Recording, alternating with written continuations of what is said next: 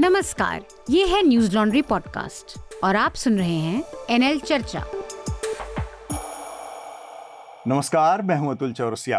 आपका खर्चा आपकी चर्चा हफ्ता दर हफ्ता हम एक बार फिर से लेकर आए हैं न्यूज लॉन्ड्री का हिंदी पॉडकास्ट एनएल चर्चा। चर्चा में आज हमारे साथ एक बड़ा पैनल है, 5 लोग हैं और हमारे साथ एक मेहमान जुड़ रहे हैं ऑनलाइन। तो सबसे पहले मैं उनका परिचय करवा दूं। हमारे साथ राहुल वर्मा हैं। Rahul centre for policy research से जुड़े हैं और आपको पता है कि बिहार में जातिवार जनगणना जारी हुई है, उससे लेकर बहुत सारी सवाल हैं, चर्चाएं चल रही हैं। तो हम राहुल से थोड़ा सा इसके बहुत बारीकियों में जाकर समझने की कोशिश करेंगे कि इसके क्या नतीजे हो सकते हैं। शुक्रिया।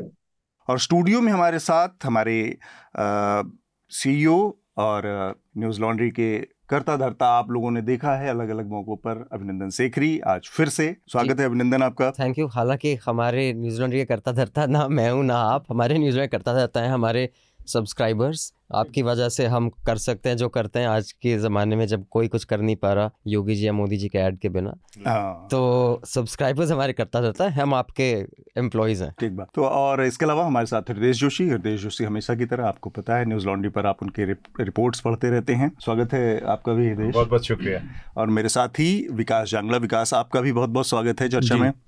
इस बार की चर्चा शुरू करने से पहले कुछ एक बहुत ज़रूरी जानकारियां हैं जिन्हें मैं जल्दी से जल्दी आप लोगों से साझा करना चाह रहा हूं। एक तो न्यूज़ लॉन्ड्री हिंदी को लेकर एक जानकारी है और वो बहुत ज़रूरी है आप लोगों से साझा करना। मैं आप लोगों के सामने एक थोड़ा सा ज्योग्राफिकल आइडिया देना चाहता हूं जिससे आप लोगों को थोड़ा सा समझ में आएगा कि हम किस तरह का काम कर रहे हैं या किस तरह का काम करना चाहते हैं। बीते 2-3 महीनों 4 महीनों के अंदर देखें अगर आप, तो न्यूज़ लॉन्ड्री के रिपोर्टर आपको मणिपुर में मिलेंगे, न्यूज़ लॉन्ड्री के रिपोर्टर आपको गुजरात में मिलेंगे, न्यूज़ लॉन्ड्री के रिपोर्टर आपको हिमाचल प्रदेश के सुदूर इलाके में मिलेंगे, न्यूज़ लॉन्ड्री के रिपोर्टर आपको पुरोला उत्तराखंड के बहुत सुदूर इलाकों में मौजूद मिलेंगे। ये जो सारी रिपोर्ट्स हैं, ये न्यूज़ लॉन्ड्री की ताकत हैं जो हम करना चाहते हैं। हम लोगों को वो खबरें पहुंचाना चाहते हैं जहां से आज की तारीख में मेन स्ट्रीम मीडिया बहुत रुचि नहीं बची है। तो न्यूज़ लॉन्ड्री हिंदी की टीम इस दिशा में बहुत कोशिश कर रही है कि किस तरह से हम रिपोर्टिंग, जो कि पत्रकारिता की ताकत है, उसको लाएं, फिर से मेन स्ट्रीम में उसको शामिल करें, खासकर जब डिजिटल का मीडिया की वो बढ़ रही है दायरा। तो एक बड़ा कैंपेन शुरू किया है हमने और हमारे सामने एक बड़ी चुनौती है क्योंकि हमने जैसा अभिनंदन ने बताया कि हमारे कर्ता धर्ता वो हैं जो हमारे सब्सक्राइबर्स हैं और हिंदी के बारे में खासकर एक किस्म की एक धारणा है, एक सोच है कि हिंदी का जो बड़ा एक वर्ग है, पाठक है, जो दर्शक है, वो खबरों के लिए खर्च नहीं करता उस तरह से। हालांकि इसमें मेरी राय थोड़ी सी अलग है और मैंने अलग अलग मौक़ों पर उसको बताया भी है। तो न्यूज़ लॉन्ड्री हिंदी के दर्शकों के लिए और न्यूज़ लॉन्ड्री हिंदी खासकर एक पूरा विशेष सब्सक्रिप्शन का अभियान चला रहा है और ये जो प्रोग्राम आप देख रहे हैं चर्चा, बहुत जल्द ये पेवॉल के पीछे होगा, हमारे सब्सक्राइबर्स के लिए उपलब्ध होगा। जो कैंपेन है, जो नए ऑफ़र हैं हमारे सब्सक्राइबर्स के लिए, नए सब्सक्रिप्शन के, उनके बारे में मैं बता दूं, 3 महीने और 6 महीने के जो आमतौर पर सब्सक्रिप्शन की पैकेज है, वो 3 महीने का पहले 1000 के आसपास 999 रुपये का था, वो इस नए पैकेज के तहत आपको 499 रुपये में उपलब्ध है। और 6 महीने का सब्सक्रिप्शन जो कि 1800 रुपये का था, वो 999 रुपये में उपलब्ध है। तो ये लिमिटेड टाइम के लिए हिंदी के, न्यूज़ लॉन्ड्री हिंदी के सब्सक्राइबर्स के लिए है। और जैसा मैंने शुरू में बताया कि हम बहुत दूर दूर तक बैठे उन खबरों को भी आप तक पहुंचाने की कोशिश कर रहे हैं जो कि वह आमतौर पर मेन स्ट्रीम मीडिया के उससे दूर है।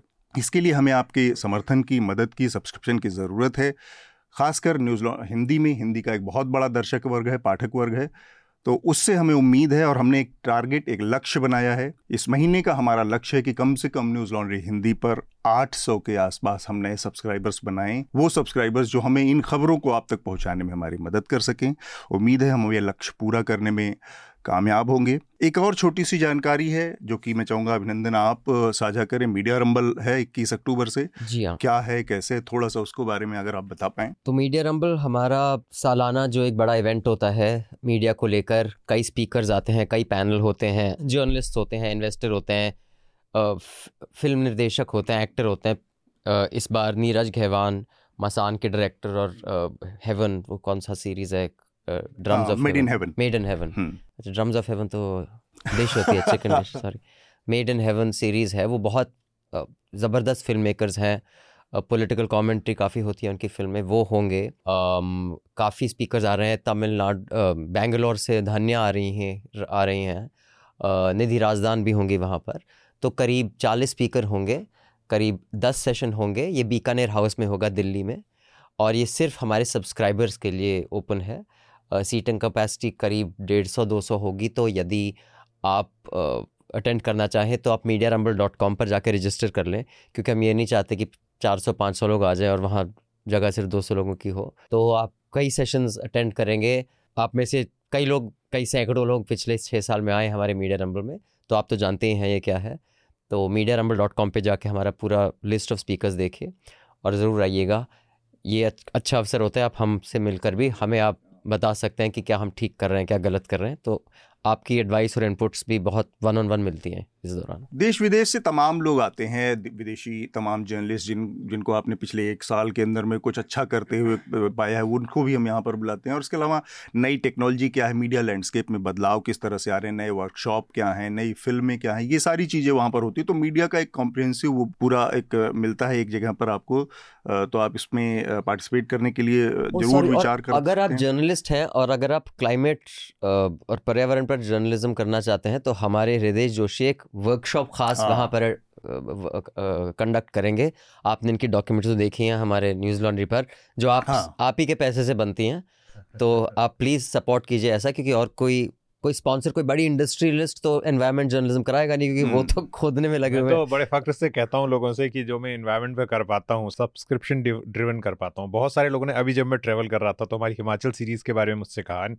मैं इसलिए नहीं कह रहा हूँ कि मैं न्यूज़ लॉन्ड्री में आया हूँ अभी या मेरी स्टोरीज थी, लेकिन अमेजिंगली लोगों ने उनको बड़ा क्लोजली देखा, क्योंकि हमने टैक्स भी किया, वीडियो भी किया। मेरे अलावा भी वहाँ पर मैं देख रहा था कि एक अलग से एक सेशन भी है जिसमें क्लाइमेट बीट पर निधि राजदान मॉडरेट कर रही हैं, और जो रिपोर्टर्स आपने बुलाए हैं, आई मस्ट कॉन्ग्रेचुलेट यू, वो लोग हैं जो बहुत नए हैं और उस उम्र में वो जो कर रहे हैं। One of them and two of them I can say we couldn't even think हमारे लिए tiger was the all environment now environment beat has become very technical। जैसे क्रिकेट की कमेंट्री एक ज़माने में होती थी हिंदी की, कि हिरणों की तरह दौड़ते हैं हम कहते थे, वहीं तक सीमित थी। now क्रिकेट की कमेंट्री जो होती है वो बहुत ही टेक्निकल है, कि एडजेक्टिव के बीच में कुछ काम की बातें गुजारी जाएं। तो आप ज़रूर आइएगा। और ये अगर आप एक जर्नलिस्ट हैं और ये अटेंड करना चाहते हैं session, one of the best environmental journalist in India वो कंडक्ट करेंगे, तो ज़रूर आप मीडिया रंबल का हिस्सा बनिएगा। ठीक बात। तो ये तो एक मुख्तसर सा आज की बातचीत रही, और जो हमारे आने वाले प्रोग्राम हैं, योजनाएं हैं, उसके बारे में मैंने बताया। जो इस हफ्ते की सुर्खियां हैं, मैं चाहूँगा विकास आप जल्दी से सुर्खियां और हेडलाइंस पढ़ दें, फिर हम अपनी बातचीत को आगे बढ़ाएंगे। जी। तो अब पहली सुर्खी तो जैसा कि हम जानते हैं, जिस पर हमारी आज बातचीत भी होने वाली है, तो बिहार का कास्ट सर्वे का डेटा है। बिहार का कास्ट सर्वे डेटा आ गया है, और उसके मुताबिक बिहार की जनसंख्या करीब 13.7 करोड़ है, और जिसमें से 36% जो है एक्सट्रीमली बैकवर्ड क्लास हैं, और 27% यानी 3-3.5 करोड़ के आसपास बैकवर्ड क्लासेस हैं। तो इस हिसाब से टोटल 63% जो है, बड़ा हिस्सा बैकवर्ड क्लासेस का है। तो पहली सुर्खी यही है। और इसके बाद इस हफ्ते एक जो बड़ी सुर्खी वो थी न्यूज़ क्लिक पर जो रेड हुई है, न्यूज़ क्लिक पर छापेमारी हुई उनसे जुड़े लोगों से, या जो उनसे नहीं भी जुड़े रहे हैं, हाँ, उनसे भी जिस तरीके से उनको लपेटे में लिया गया है। तो दूसरी सुर्खी वो है, और उसमें भी फिर कई सारी चीज़ें हुई हैं। गिरफ्तारी भी है, 7 दिन का अरेस्ट भी है, और रिमांड, हाँ, 7 दिन की पुलिस कस्टडी है। साथ ही कल कोर्ट का, दिल्ली जी पटियाला हाउस कोर्ट का आदेश भी है कि एफआईआर की कॉपी आप दीजिए पुरकायस्त और न्यूज़ क्लिक को, सॉरी। और साथ ही इसके बीच जो प्रोटेस्ट हुआ है प्रेस क्लब ऑफ इंडिया पे, उस पर भी मुझे लगता है हम बातचीत करेंगे ही। और तीसरी सुर्खी हमारी जो है सिक्किम में जो इस बार फ्लड आई है, जिसके बारे में एक अंतर्राष्ट्रीय संस्थान ने पहले चेताया भी था, 2 साल पहले करीब आई थिंक। तो बादल फटने से ये घटना हुई, और इसकी वजह से अब तक सैकड़ों लोग गायब हैं, और करीब तक की जो डाटा है 38 के खिलाफ। हृदय आपके पास कुछ आंकड़ा जो है वो अभी 19 है कहीं जगह। तो 102 लोगों के जो ऑफिशियल कल फिगर उन्होंने दी थी, उनके स्टेट डिजास्टर मैनेजमेंट ने, 102 लोग गायब हैं। और हम काफ़ी एहतियात के साथ कहना चाहते हैं, हम तो चाहते हैं कि ज़्यादा से ज़्यादा लोगों की जान बची हो, पर अभी तक का मैंने 15 साल का रिकॉर्ड देखा है। इस तरह की घटनाएँ जब होती हैं, जो missing are mostly they are gone. क्योंकि अभी भी जो फिगर कही जाती है, जोशीमठ में जो हुआ था, जो न्यूज़ लॉन्ड्री के लिए मैंने कवर किया था 2021 में, उसमें अभी भी ये कहते हैं कि मरों की जो लोग की जान गई उनकी संख्या बहुत कम बताते हैं, कहते हैं 200 missing, but they're missing will never come back. हम उम्मीद करते हैं कि इसमें से लोग बचें। इसमें अभिनंदन, एक महत्वपूर्ण बात यह है, आपने कहा क्लाइमेट जो हमारी ट्रेनिंग होनी है वो ये कि सबसे इम्पोर्टेंट बात लोगों को समझने की ज़रूरत है कि आज की डेट में जो तेज़ी से साइंटिफिक हमारे पास प्रूफ हैं ग्लोबल वार्मिंग की वजह से मल्टीपल और कई जगह मैनीफोल्ड प्रॉब्लम्स पैदा हो रही हैं। एक इसमें से प्रॉब्लम है जिसे हम कहते हैं और जो बहुत अब साइंटिस्ट ध्यान दे रहे हैं जिस पे अलग अलग मोर्चों पर, वो है ग्लॉफ जो है ग्लेशियर लेक आउटबर्स्ट फ्लड। जो केदारनाथ हुआ था, केदारनाथ भी glacier lake outburst flood one of the factors था। और उस ट्रैक तक मैंने चौराबारी लेक जो फटी थी चौराबारी ग्लेशियर पे, वहाँ तक मैंने ट्रैक करके देखा था। तो ये लेक्स क्या होती हैं कि गर्मियों में इतनी गर्मी हो जाती है कि इनका एरिया बढ़ने लगता है और वो उनकी इम्बैंकमेंट्स जो हैं वो मोरेन होता है, तो उनमें बहुत प्रेशर होता है। अचानक अगर उस समय ऊपर से कुछ चीज़ गिर जाए उन पे, तो वो जो कि चौराबारी लेक में हुआ था, इसका तो अभी पता चलेगा हमें जब इसकी ज़्यादा इन्वेस्टिगेशन होगी, तो वो एम्बैंकमेंट को तोड़ देती है और मिलियंस ऑफ लीटर, अभी मुझे एग्जैक्ट याद नहीं, पर मिनट मिलियंस ऑफ लीटर पानी केदारनाथ में उस वक्त उस नदी में आ गया था, मंदाकिनी में। तो यहाँ पर भी ये हुआ। तो महत्वपूर्ण बात समझने की यह है कि आज 7,500, जिसका आपने कहा कि वार्निंग दी थी आईसीमोट की अपने और इन संस्थानों ने, 7,500 ऐसी ग्लेशियर लेक्स हैं हिमालयी इलाके में। 10,000 ग्लेशियर हैं, 7,500 ग्लेशियर लेक हैं। और 2009 से लेके 2023 में आज हम हैं, तो कितने 14 साल में करीब इन में से कुछ लेक्स ऐसी हैं, अराउंड 3 दर्जन से ज़्यादा लेक ऐसी हैं जिनका एरिया 40% बढ़ गया है। So we need a very strong early warning system. तो जब हम देखते हैं कि तटीय इलाकों में हमारे पास अर्ली वार्निंग सिस्टम है और लोगों की जान बच जाती है, लेकिन हिमालयी इलाकों में, हिमालयन इलाकों में अभी भी एक बेहतर अर्ली वार्निंग सिस्टम की ज़रूरत है, जिसका जिक्र हमने हिमाचल रिपोर्टिंग में भी की थी। इसमें जो आप बता रहे हैं, आज एक इसरो की सेटेलाइट इमेजिंग है, इमेज आई है, और उस जिस ग्लेशियर लेक की बात करें ऊपर, वो बन रहा था पिछले करीब 2 दशक से निर्मित हो रहा था, और उसकी इमेज आई जो एक्चुअल अब बची है क्लाउडबर्स्ट के बाद, वो ऑलमोस्ट 10% साइज बचा है जो इससे पहले, फटने से पहले की साइज थी। तो इतना बड़ा लेक बन गया था वहाँ पर, लेकिन इस बीच में कोई वार्निंग सिस्टम, कहीं कुछ जानकारी नहीं है। जबकि सिक्किम का रिकॉर्ड है, सिक्किम ने इन लेक्स का जब बनते हैं तो इनका डिजास्टर मैनेजमेंट इस तरह से होता है, इनको डिफ्यूज़ किया जाता है, यानी आप इनको पानी को निकाला जाता है धीरे धीरे। उन्होंने कई लेक्स को फटने से बचाया है, सिक्किम में ऐसी घटनाएँ हैं, लेकिन इस लेक का कैसे हो गया। और जो लोनाक लेक है जिसका जिक्र अतुल कर रहे हैं, और उसके नीचे जो इनका तिस्ता 3 जो प्रोजेक्ट है, वो कोई छोटा प्रोजेक्ट नहीं है। यही सवाल हैं जो फिर अगेन हमारी स्टोरी अगर जाके लोग पढ़ेंगे तो वहाँ इतने बड़े प्रोजेक्ट, 1200 मेगावाट के प्रोजेक्ट का मतलब बहुत कुछ होता है। Any project which is bigger than 2 megawatt has huge implications climate पर, और ये 1200 मेगावाट का है और इतना बड़ा प्रोजेक्ट इस ऊंचाई पे है, तो नेचुरली अब उसके लिए हमें उतनी ही उसी लेवल की प्रिकॉशंस भी चाहिए। ठीक बात, बाकी हेडलाइन भी देख अगली सुर्खी में बढ़ते हैं। अगली जो दिल्ली आबकारी नीति का मामला जो चल रहा है, उसमें सुप्रीम कोर्ट में सुनवाई है, जिसमें मनीष सिसोदिया की तरफ से जो सुनवाई हो रही थी, तो सुप्रीम कोर्ट ने उनसे पूछा कि एजेंसी से कि आप ये कैसे साबित करेंगे कि पैसे का लेन देन हुआ है नहीं, मनी ट्रेल कहाँ है, और अगर ऐसा नहीं है तो फिर आपका ये केस टिकेगा नहीं। और इसके साथ ही पीएमएलए केस जो बनाने की बात है कि मनी लॉन्ड्रिंग का केस, साथ में ये भी पूछा था सुप्रीम कोर्ट ने कि फिर पार्टी को आप क्यों नहीं पार्टी बना रहे हैं इसमें, अगर आप कह रहे हैं कि पूरी पार्टी ने फंड ले लिया है तो। और इसी से जुड़ी इसमें एक स्पेसिफिक बात है जो मैं बताना चाहूँगा कि मनीष सिसोदिया के स्पेसिफिक मामले में उन्होंने कहा कि मनीष सिसोदिया के साथ कोई लेन देन इस्टेब्लिश अब तक नहीं कर पाए आप, तो उनके खिलाफ कोई उस तरह का पीएमएलए केस बनता ही नहीं है, या फिर आप दीजिए कोई ऐसा एविडेंस, नहीं तो वरना ये केस बन नहीं रहा है। जी बिल्कुल, तो ये ईडी के लिए एक तरह का बड़ा सेटबैक है सुप्रीम कोर्ट के आज के कल के उसमें। और आम आदमी पार्टी से जुड़ी एक और सुर्खी है संजय सिंह की, जिनकी गिरफ्तारी हुई कल, उनको भी इसी मामले में गिरफ्तार किया गया है, उस पर भी मुझे लगता है हम थोड़ी सी बातचीत करेंगे। और छठी हमारी जो सुर्खी है वो क्यों ना थोड़ा सा हम इस पर, तो कि हमें पास कम समय, फिर भी मैं चाह रहा हूँ संजय सिंह के नज़रिए से देखें तो एक तो ये है कि एक पॉलिटिकल पार्टी को चारों तरफ से दूसरी पार्टी जो पावर में है, जब बहुत बड़ी सत्ता में है, वो पूरी तरह से पंगु कर देना चाह रही है, एक तरह से इनकेपेबल कर देना चाह रही है। एक तो ये नहीं है, तो दूसरी ये कि क्या आम आदमी पार्टी इतने बड़े झटकों से, क्योंकि अभी छोटी पार्टी थी, अभी अपने दायरे फैला रही थी, उसमें इतने बड़े बड़े सीस आसपास अरविंद केजरीवाल के अगल बगल अगर नेता जेल में चले जाएँ तो कितनी बड़ी परेशानी है आम आदमी पार्टी के फ्यूचर प्लान के लिए और अरविंद केजरीवाल के लिए है। मुझे लगता है ये चेस की गेम चल रही है भाजपा और आपके बीच में, क्योंकि अरविंद भी अपॉर्चुनिटी को मैक्सिमाइज़ करने में काफ़ी माहिर है। हाँ। तो लेकिन ये बात ज़रूर सच है कि आम आदमी पार्टी में टैलेंट पूल थोड़ा कम है।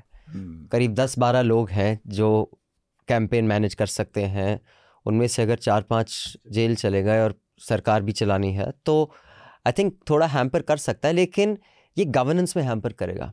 मुझे लगता है इलेक्शन में ये उल्टा असर करेगा, सिंपैथी मिलेगी। तो आई थिंक ये गवर्नेंस में ज़रूर उन्होंने काफ़ी अड़चने डाली थी जब जेल में डाल दिया था मनीष को, फिर सत्येंद्र को, हाँ। विजय को भी। लेकिन इलेक्शन के पास आई थिंक बीजेपी ये देख रहा है कौन सा सबसे बढ़िया टाइम है ताकि वो मैक्सिमाइज ना कर पाए। एंड इनफैक्ट आज उन्होंने से कि पिछले 4 दिन में रोज़ कुछ ना कुछ रेड हुई। एक दिन संजय सिंह अरेस्ट, एक दिन न्यूज़ क्लिक और बाकी जर्नलिस्ट, एक दिन तमिलनाडु में आईटी रेड्स प्लस बंगाल में तो क्लियरली अब उन्होंने लगता है कि I think it's a sign of panic. हाँ राहुल, आपको इस जो ये पूरा चल रहा है एक रेड का और ख़ासकर आम आदमी पार्टी के नज़रिए से एक पॉलिटिकल एनालिस्ट के तौर पर आप इसको कैसे देख रहे हैं? मैं सहमत हूँ। आई थिंक जो अभिनंदन इस बात को कह रहे थे कि एक सुनियोजित ढंग से मतलब आप देखेंगे चाहे वो आम आदमी पार्टी या फिर ऐसे मीडिया हाउसेस जिनको सरकार अपने इस तरीके से देखती है कि वो हमारे फेवर में नहीं है, उन पर एक सुनियोजित ढंग से कार्रवाई की जा रही है।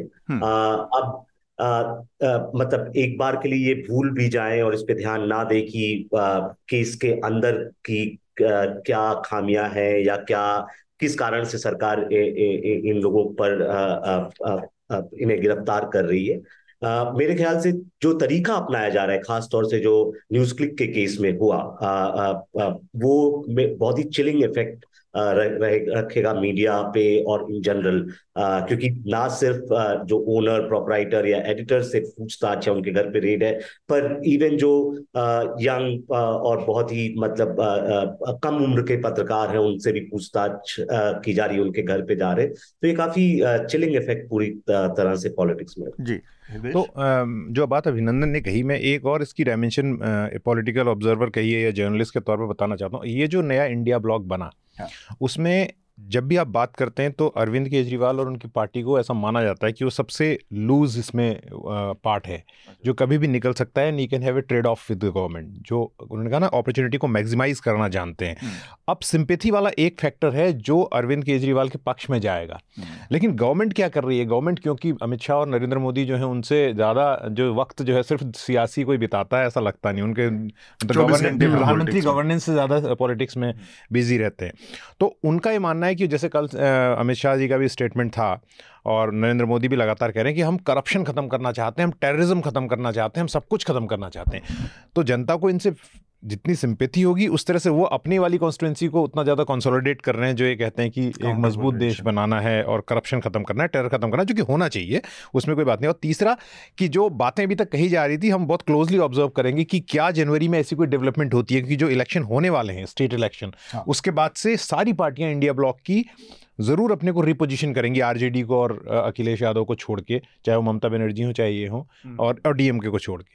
तो ये भी एक पॉलिटिकल इसमें पजल है जो हमें आगे आने वाले दिनों में देखने को मिलेगा। तो ये प्रेशर सरकार बढ़ा रही है और वो जो अभी कहा अभिनंदन ने कि वो देख रहे हैं कि कब अपने मोहरे आगे बढ़ा। हाँ हाँ, अगले सुर्खी की ओर बढ़ते हैं सर, और ये है नांदेड़ में जो मौतें हुई हैं नांदेड़ में हॉस्पिटल में, हाँ। उसको लेकर है, जिस तरीके से जानकारी सामने आई कि दवाओं की कमी से और बाकी चीज़ों की कमी से मौत हुई, तो उसके बाद हाईकोर्ट तक पहुंचा मामला और हाईकोर्ट ने फिर कहा कि अगर आदमी मैन पावर की कमी से या दवाइयों की शॉर्टेज से ऐसी चीज़ें हो रही हैं, मौतें हो रही हैं, तो ये सहन नहीं की जा सकती, ये बात कैन नॉट बी टॉलरेटेड। इस तरीके से इसमें दो और छोटे छोटे डेवलपमेंट हैं।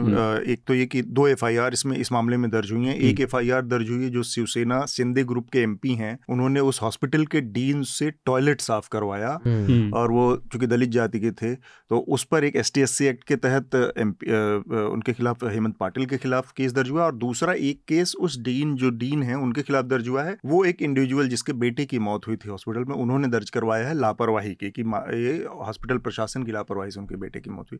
ये दो अपडेट हैं जी। और उसमें कल्पेबल होमिसाइड का मामला दर्ज है जी। और अगली सुर्खी है सर, मोदी जी ने कहा कि वो केसीआर तो एनडीए ज्वाइन करना चाहते थे लेकिन मैंने मना कर दिया क्योंकि भ्रष्टाचार का मामला है। इस तरीके से जैसा कि उन्होंने पिछली कई पार्टियों को लेकर कहा भी, उनकी पार्टी के उसका जवाब भी दिया गया कि जब सबको ही छोड़ रहे हैं एनडीए तो हम कोई पागल हैं जो उसमें शामिल होंगे। इसके अलावा बाकी दिल्ली में तृणमूल कांग्रेस के वर्कर्स जो है प्रदर्शन कर रहे थे मनरेगा फंड को लेकर, तो उनके साथ दिल्ली पुलिस का व्यवहार जिस तरीके से सामने आया वो एक सुर्खी है। और एक बड़ी सुर्खी इस वक्त ये भी रही कि मालदीव में सत्ता परिवर्तन हुआ और प्रधानमंत्री जी नए बने हैं, तो उन्होंने जिस तरीके से कहा है कि वो इंडिया आउट की जो मुहिम है उस पर वो कायम रहेंगे। उनको चाइना का सिंपथाइजर माना जाता है। मैं अपने दर्शकों को जो जिन उनके पास इतना हमारी तरह वक्त नहीं होता है पॉलिटिक्स को समझने की, तो मनरेगा वाली पॉलिसी में भी एक लाइन बताना उन्हें जरूरी है। ममता बनर्जी के लिए इस वक्त जो वहाँ की पॉलिटिक्स है वो एक तो बहुत बड़ा चंक वहाँ मुस्लिम है 28%। कांग्रेस में जब से लगातार राहुल गांधी कर रहे हैं तो अब सबके लिए मुश्किल हो गई है कि उनको कांग्रेस को साथ लेना जरूरी है। तो ममता के पास दो कॉन्स्टिट्यूंसी, एक तो मुस्लिम कॉन्स्टिट्यूंसी और एक गरीब कॉन्स्टिट्यूंसी, ये दो मिलके उनका वोट बैंक बनाते हैं। ठीक बात। तो अभी ये मनरेगा के जरिए वो गरीबों को कंसोलिडेट कर रही है क्योंकि BJP will also try to woo them.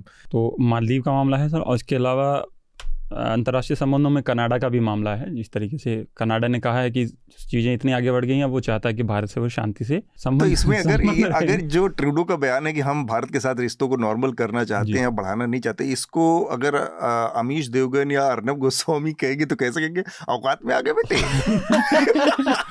ये मेरे ख्याल से चर्चा के अलावा दूसरे प्रोग्राम का मामला है सर। और बांग्लादेश से भी एक बड़ी खबर आ रही है कि इस तरीके से वहाँ डेंगू से मरने वालों की संख्या 1,000 से ज़्यादा हो गई है।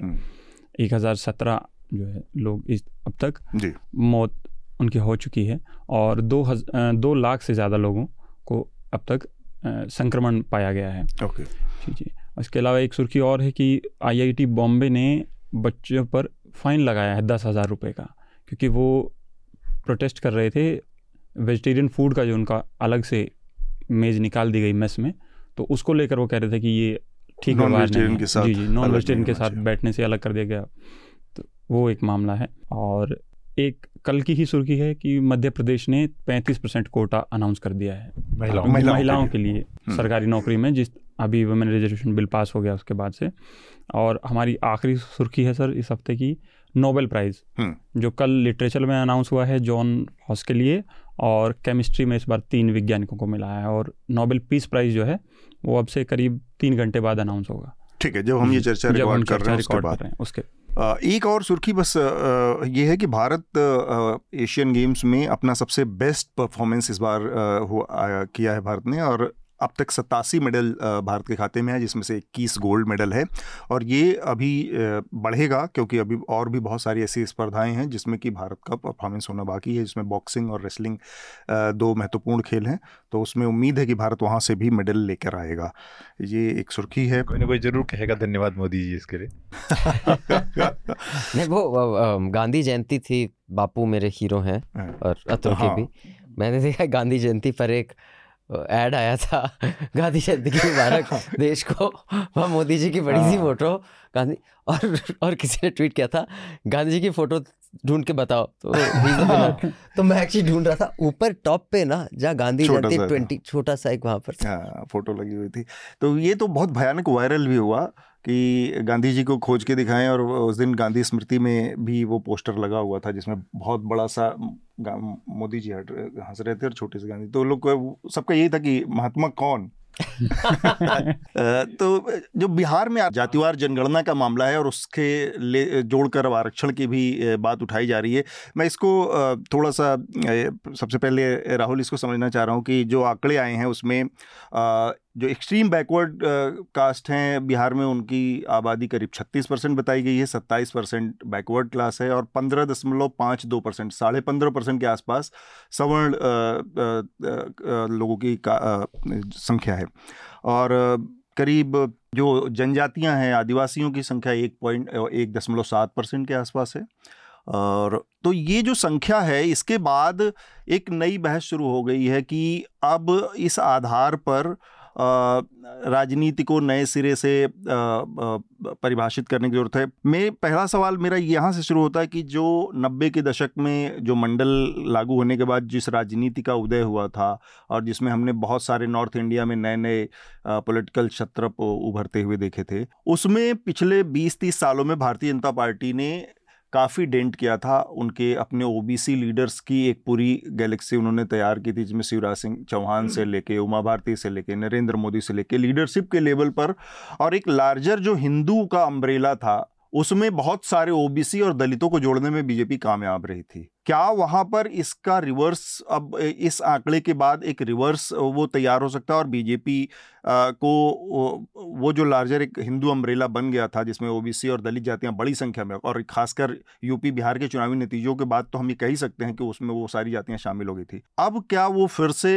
अपनी पहचान की तरफ वापस लौटेंगे और अपने उन हकों के लिए जो संसाधनों के लिए जो सरकार स्टेट के रिसोर्सेज हैं उस पर उस तरह से असर्ट करेंगे जैसा कि मंडल के बाद शुरू हुआ था? अतुल, अभी बहुत कुछ क्लियर नहीं है। मतलब जिस दिन आंकड़े आए उसके बाद काफी लोग हाइपरबोलिक हो गए और उन्हें लगा कि अब ये एक नया मंडल मोमेंट शुरू हो गया। हुआ है या नहीं हुआ है ये थोड़े दिनों में पता चलेगा। और मैं बात ये इसलिए कह रहा हूँ कि जो आंकड़े अभी रिलीज हुए हैं वो कोई बहुत ही हतप्रभ या सरप्राइजिंग आंकड़े नहीं है। अगर आप भारतीय राजनीति या उसका जो सामाजिक संरचना है उस पर ध्यान रखते हैं तो मतलब कि ओबीसी जो चाहे उसको ईबीसी जब जोड़ दें वो 50-55% के आसपास है और आपको वही नंबर्स आते हैं। जाहिर सी बात है अगर आप 1931 में जब लास्ट टाइम कास्ट सेंसस हुआ था और आज के हिसाब से उसे कंपेयर करते हैं तो जो सवर्ण जातियां हैं उनका प्रपोर्शन थोड़ा घटा है और जो बैकवर्ड कास्ट है उनका प्रपोर्शन थोड़ा बढ़ा है, बट ओवरऑल ये जो पॉपुलेशन जिस तरह से ट्रेजेक्ट्री रहती है उसमें फिट बैठता है। तो क्या ये राजनीति को बदल सकता है? ये इस बात पर निर्भर करेगा कि अलग अलग जो पॉलिटिकल पार्टी हैं इस सवाल पे किस तरह का मोबिलाइजेशन करती हैं।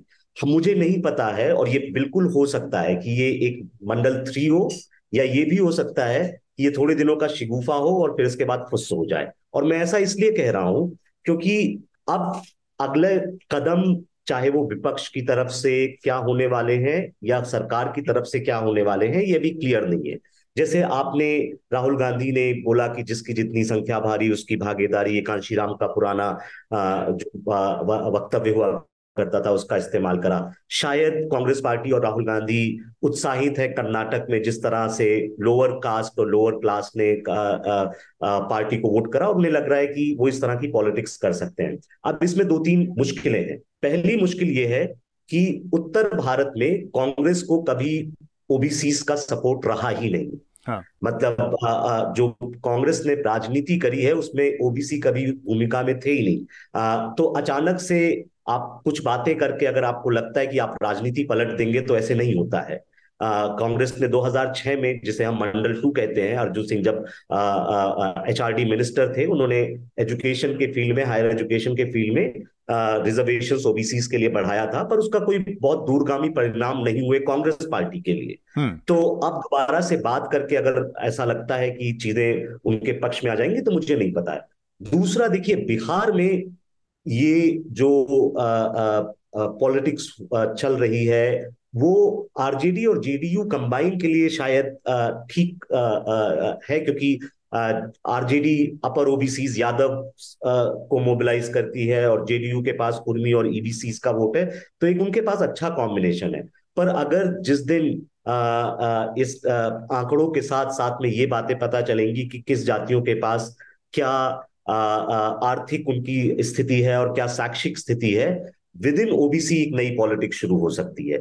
जो 90 का दौर था वो बहुजन पॉलिटिक्स, दलित पॉलिटिक्स, एक बड़े वर्ग का राजनीति था।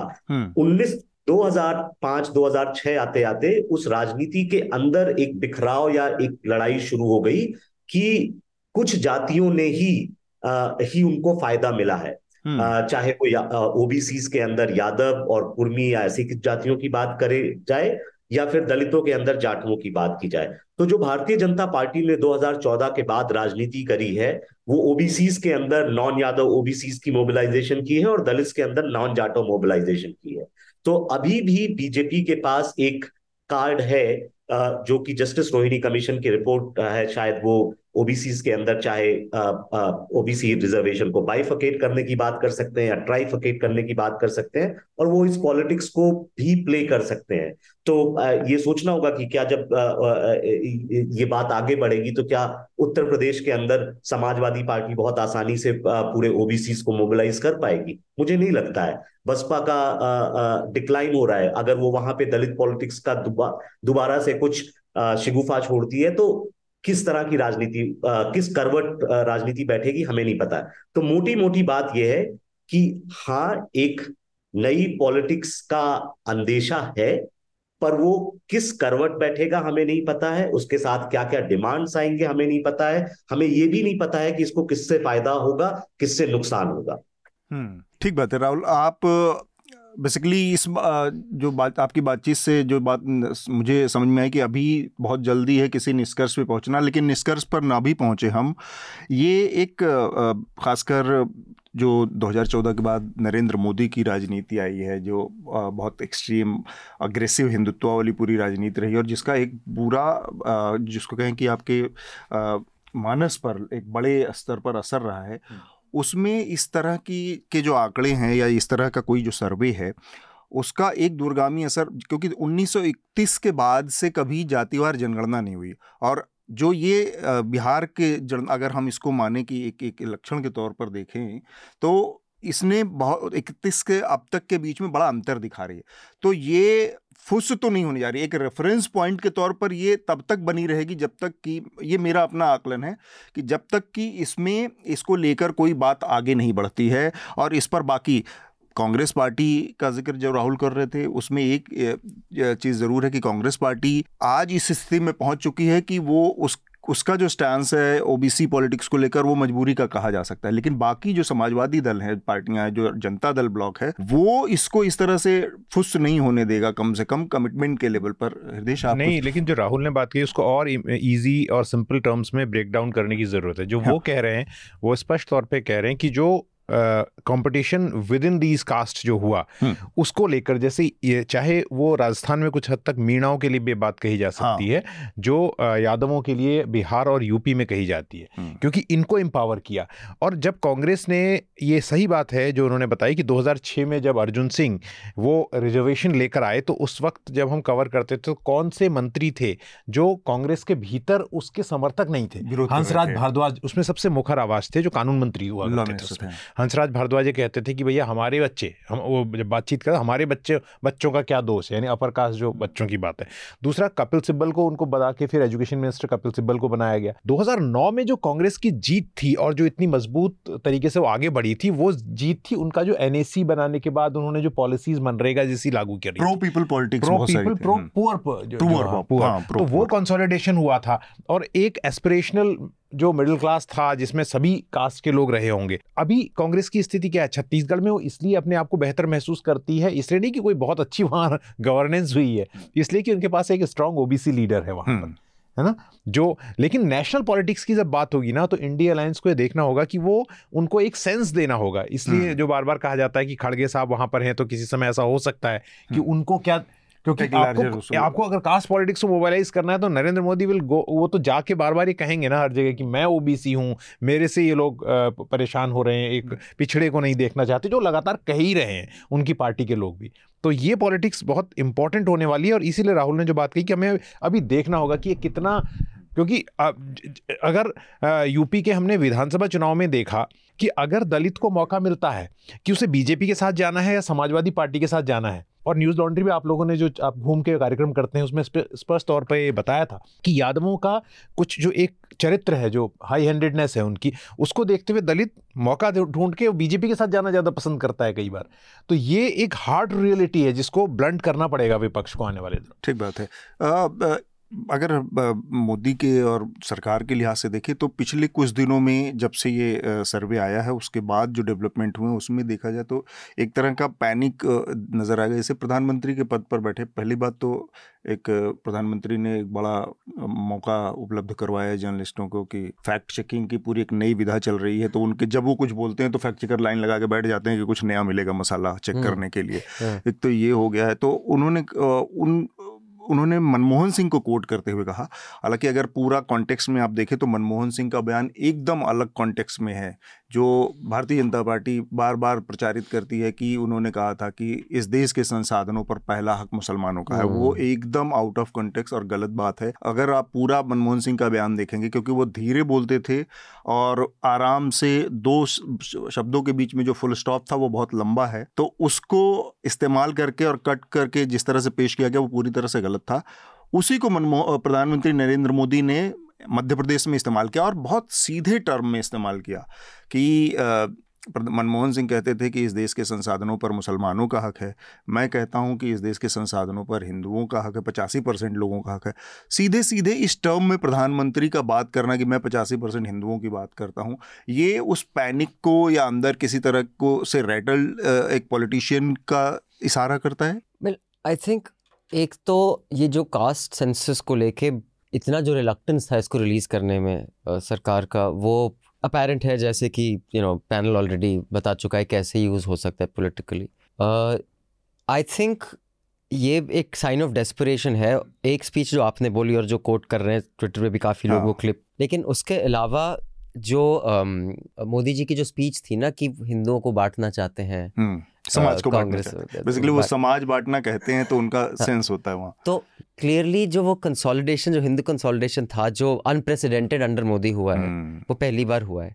और अगर बैक टू कास्ट पॉलिटिक्स जिसको कहा जा सकता है चला गया, तो इनका ये पूरा, उनका जो पूरा ढांचा है भाजपा का, जो गवर्नेंस, या गवर्नेंस नहीं बोलूँगा, उनका जो बुलिंग का ढांचा है कि पूरा कैप्चर कर लो सब पावर, वो जिस फंडामेंटल पर टिका हुआ है, कास्ट सेंसस जैसी चीज़ें अगर उसको वेपनाइज कर लिया गया पॉलिटिकल पार्टीज़ ने।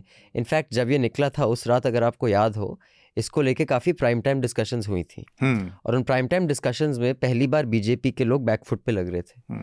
तो मेरा तो ये स्पेकुलेशन है, इन्होंने जो पूरा टेररिज्म का एंगल किया है वो उससे हेडलाइन, क्योंकि हेडलाइन मैनेजमेंट प्राइमरी है। तो आई थिंक तो उसको लेकर पैनिक तो क्लियरली है। अब बाकी स्टेट्स में रेप्लिकेट होगा कि नहीं, कल हमने हफ्ता रिकॉर्ड किया था, तो एक स्कॉलर प्रोफेसर रविकांत, जो बफलो इंटेलेक्चुअल के नाम से पॉडकास्ट चलाते हैं, उन्हें बहुत अच्छा विश्लेषण एनालिसिस किया था इसका कि कैसे हिस्टोरिकली ब्रिटिश ने कास्ट सेंसस शुरू किया था, ये देखने के लिए कि बॉस जब हमें यहाँ पर राज करना है, क्योंकि उनके हिसाब से उनका यह अनुमान था कि 30% ब्राह्मण है, क्योंकि हर जगह उनको ब्राह्मण ही मिलते थे पोजीशंस ऑफ पावर में। तो जब उन्होंने सेंसस किया और उनको पता चला कि ब्राह्मण तो सारे 5% भी नहीं है, तो कास्ट सेंसस समझ में आया कि कितना बड़ा स्कैम चल रहा है कि सब इन्होंने सब घेर के रखा हुआ है। तो ये कास्ट सेंसस उन्होंने शुरू किया था, ये एक्चुअली कल मुझे पता चला प्रोफेसर साहब ने जब समझाया कि बॉस हमें अगर इस एरिया में हमें राज करना है तो किस कम्युनिटी को खुश करके, किस कम्युनिटी के लोग वहाँ पर, तो अब उन्होंने चालू किया। फिर वो चले गए 47 में।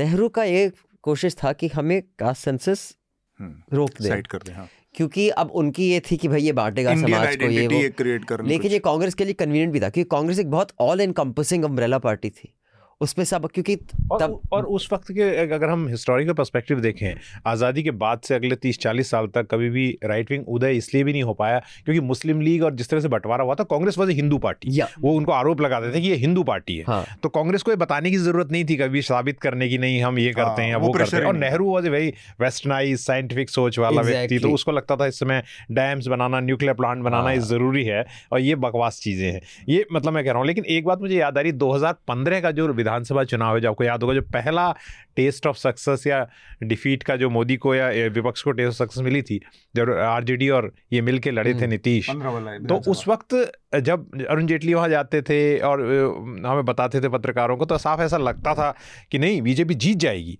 चुनाव जीत रही है। लेकिन जैसे ही एक बयान आया कि वो आरक्षण वाला जो बयान था, और उसके बाद वो मोहन भागवत का, तो उसके बाद वो फॉरवर्ड बैकवर्ड हो गया। तो ये डर बीजेपी को कि फॉरवर्ड बैकवर्ड होने का मतलब बेचारा 17-18% मुस्लिम तो बैठा ही हुआ है। ये उनका बहुत कॉम्प्लेक्स है। इनफैक्ट तो it is very, that's why जो मैं बोल रहा था, मनरेगा का भी आज जो दिल्ली में आके ममता बनर्जी के लोगों ने किया है, वो इसलिए उन्होंने किया है क्योंकि उनको लगता है कि हाँ। एक्चुअली मैं कल भी जो इस पर जो बात हो रही थी हफ्ता पे, कि मैं स्कूल में था जब ये मंडल कमीशन हुआ था, और आप अब हमारा न्यूज़ लॉन्ड्री हर साल वो एक डेटा इकट्ठा करता है कि किस न्यूज़ रूम में क्या है, कास्ट, डेमोग्राफिक, लीडरशिप रोल्स में। तब किसी थॉट थ्रू पोजीशन नहीं थी, डिफ़ॉल्ट पोजीशन सबकी थी जो पब्लिक स्कूल में, दिल्ली यूनिवर्सिटी वगैरह पढ़ते थे कि भाई हम एंटी रिजर्वेशन ये अनफेयर है, क्योंकि किसी ने इसका विश्लेषण उस तरह नहीं किया था कि भाई वाई इट्स नेसेसरी, क्योंकि सारे मीडिया के लीडरशिप रोल्स प्रिविलेज कास्ट से थे, पूरा नैरेटिव प्रिविलेज कास्ट के नज़रिए से था। In fact many people at that time जो एंटी रिजर्वेशन थे, आज वो 40-50 साल के हो गए हैं, आज उनका पोजीशन उस पर पूरा रिवर्स हो गया। लेकिन उन दिनों क्योंकि नैरेटिव ये था ना, इवन 2006 में जब अर्जुन सिंह ने कहा, और मैं उसे कवर करता था एनडीटीवी के लिए, तो जो बच्चे थे तो हमने कहा प्रधानमंत्री ने कह दिया कि सीटें कम नहीं होंगी, प्राइम मिनिस्टर उसके लिए अलग से सीटें बनाई जाएंगी, आपकी सीटें कम नहीं होंगी, हम सीट, तब भी वो कहते हैं नहीं, तब भी डाइल्यूशन ऑफ एक्सीलेंस है और ये है वो है। और उसमें फिर हमने देखा ही उसके बाद तो जो प्रोफेसर साहब ने कहा, अभिनंदन आपसे कल, तो ये तो एक तरीका आप, क्योंकि इवॉल्व हो चुका है साइंटिफिक सर्वे और उससे आप निकाल लेते हैं और उसके बाद बारीक तरीके से उसका आकलन करके और फिर आप एक पॉलिसी के लेवल पर चीज़ों को इम्प्लीमेंट कर सकते हैं। लेकिन पॉलिटिशियन कितना शार्प होता है कि वो इतनी सारी चीज़ों को ना करते, इसीलिए शायद पॉलिटिशियन उस पोजीशन पर भी रहता है। मुझे मुलायम सिंह का एक वाकया याद आ गया इससे कि किसी ने उनसे पूछा था कि आप हमेशा ओबीसी की पॉलिटिक्स करते हैं और अपने साथ हमेशा किसी न किसी ठाकुर को जोड़कर चलते रहते, लेकर चलते हैं, इससे क्या फ़ायदा होता है, ठाकुर तो आपका काडर है नहीं, वो तो आपको वोट नहीं देता। तो उन्होंने कहा कि और न तो उसकी इतनी संख्या है यहाँ पर, तो किसी ठाकुर, कभी अमर सिंह को, कभी मोहन सिंह को, इसका क्या मतलब हुआ।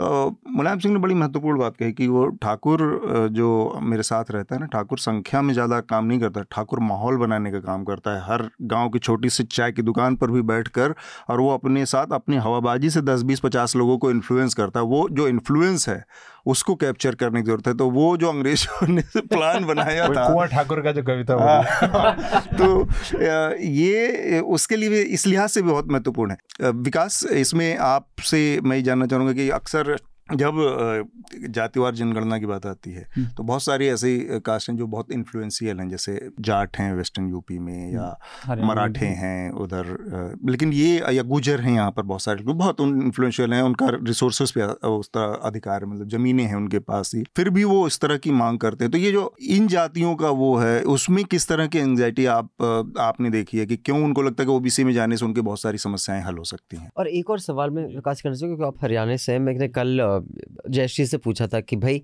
जो यहाँ पर डेमोग्राफिक दिखा है तमिलनाडु में भी उतना ही होगा कि वहाँ ब्राह्मण ज़्यादा होंगे, वहाँ तो हर जगह अय्यर अयंगारी दिखते हैं ना, वहाँ भी अगर 3% ही है तब तो वहाँ जो उनका पब्लिक कैप्चर है वो बहुत ज़्यादा है। तो आई वाज वंडरिंग कि हरियाणा में भी डेमोग्राफिक यही होगा कि इससे काफ़ी अलग होगा आपके हिसाब से। डेमोग्राफिक मतलब कि ब्राह्मणों की संख्या, मतलब वहाँ कई कास्ट तो हरियाणा में इतने होंगे नहीं, लेकिन जो ये देखना था कि भाई राजपूत 3-3.5%, ब्राह्मण 3-3.5%, हरियाणा में क्या होगा।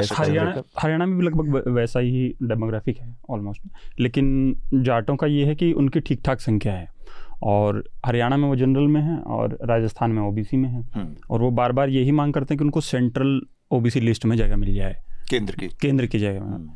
और ये तो काफी अनफेयर होंगे हरियाणा में जाट ओबीसी जनरल, लेकिन नहीं, उनकी मांग है हरियाणा में भी ओबीसी सेंट्रल की ओबीसी में लिस्ट में आ जाए। सेंट्रल की ओबीसी लिस्ट में ज्यादा फायदा है ना, कि फिर पूरे देश में कहीं नौकरियां निकलती है तो आदमी अप्लाई कर लेता है, तो उसमें वो फायदा मिल जाता है। उसमें दूसरा फिर उनके साथ एक ये भी है कि उनको लगता है कि अगर सेंट्रल ओबीसी लिस्ट में आ जाएंगे तो जब आरक्षण के तहत जो मौका आएगा तो उनके पास एक चांस होगा, फायदा होगा उस तरीके से।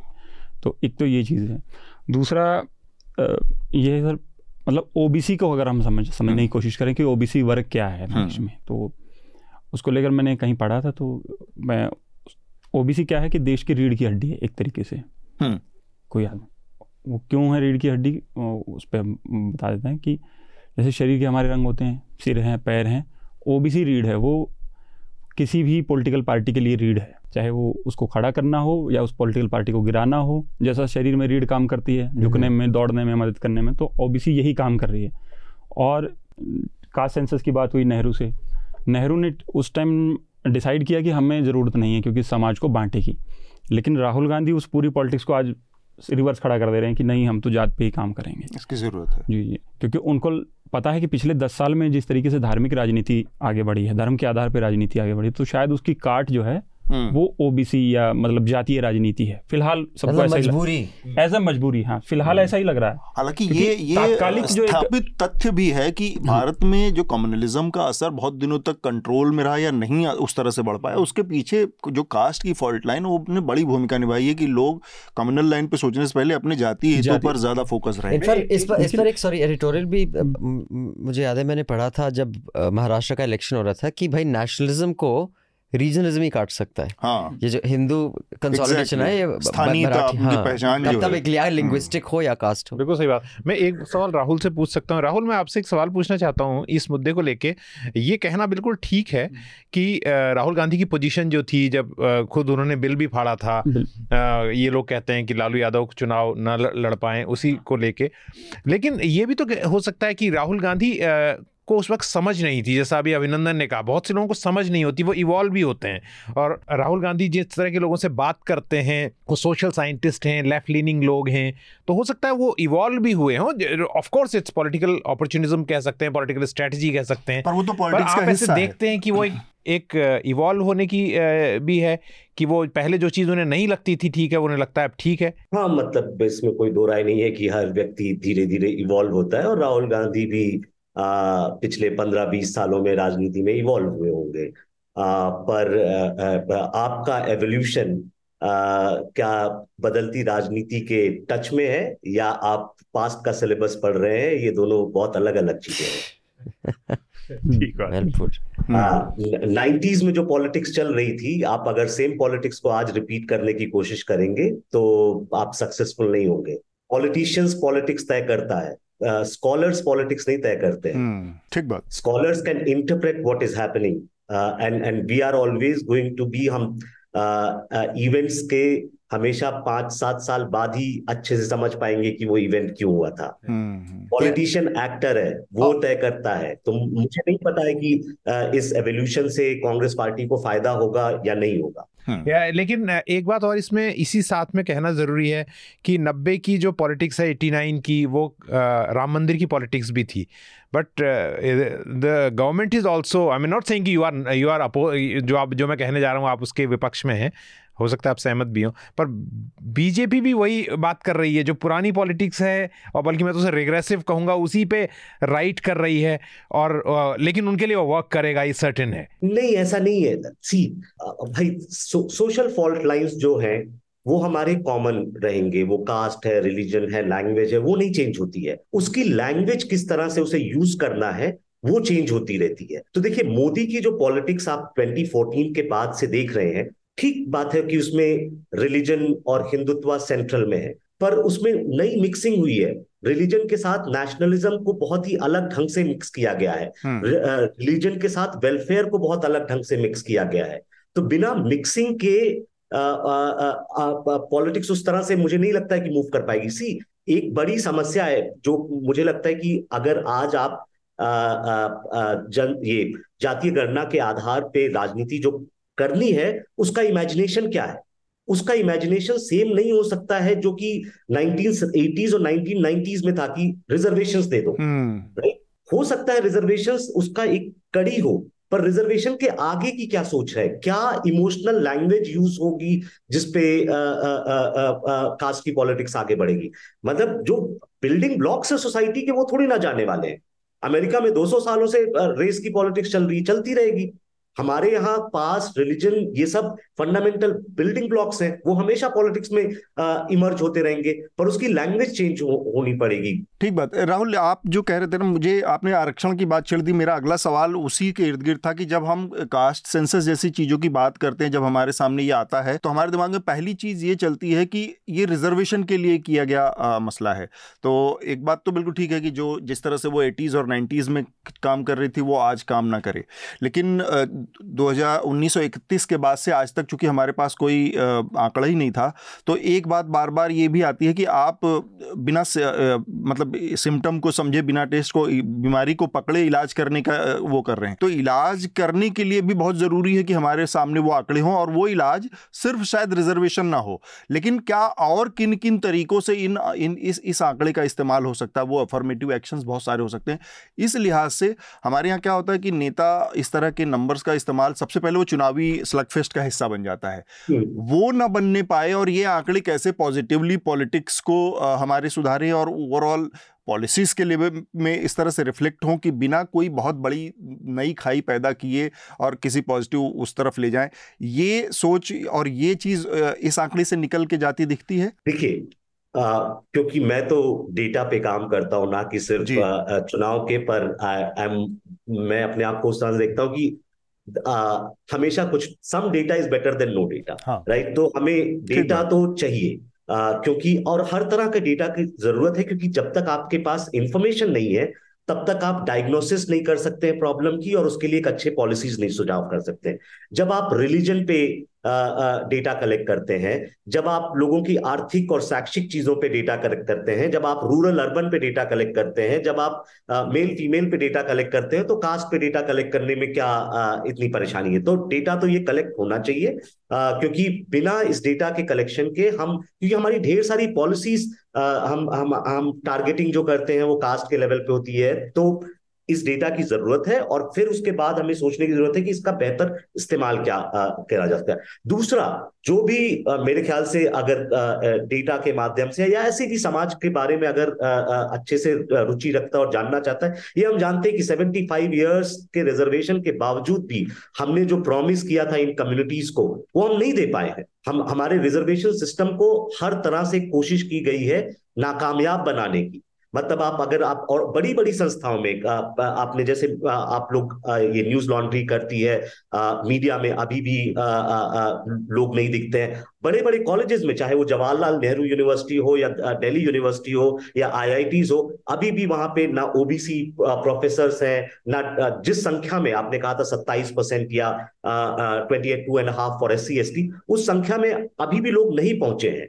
और इसका एक बड़ा कारण है कि ये जो सिस्टम है उसको फेल करने की हर तरफ से कोशिश की गई है। और तीसरा, जो हम अभी डिबेट को भटका देते हैं, कि ये भटकाने वाली बात हो गई कि सिर्फ ओबीसी के अंदर जाटव को वो यादवों को फायदा हुआ या दलितों के अंदर जाटवों को फायदा हुआ।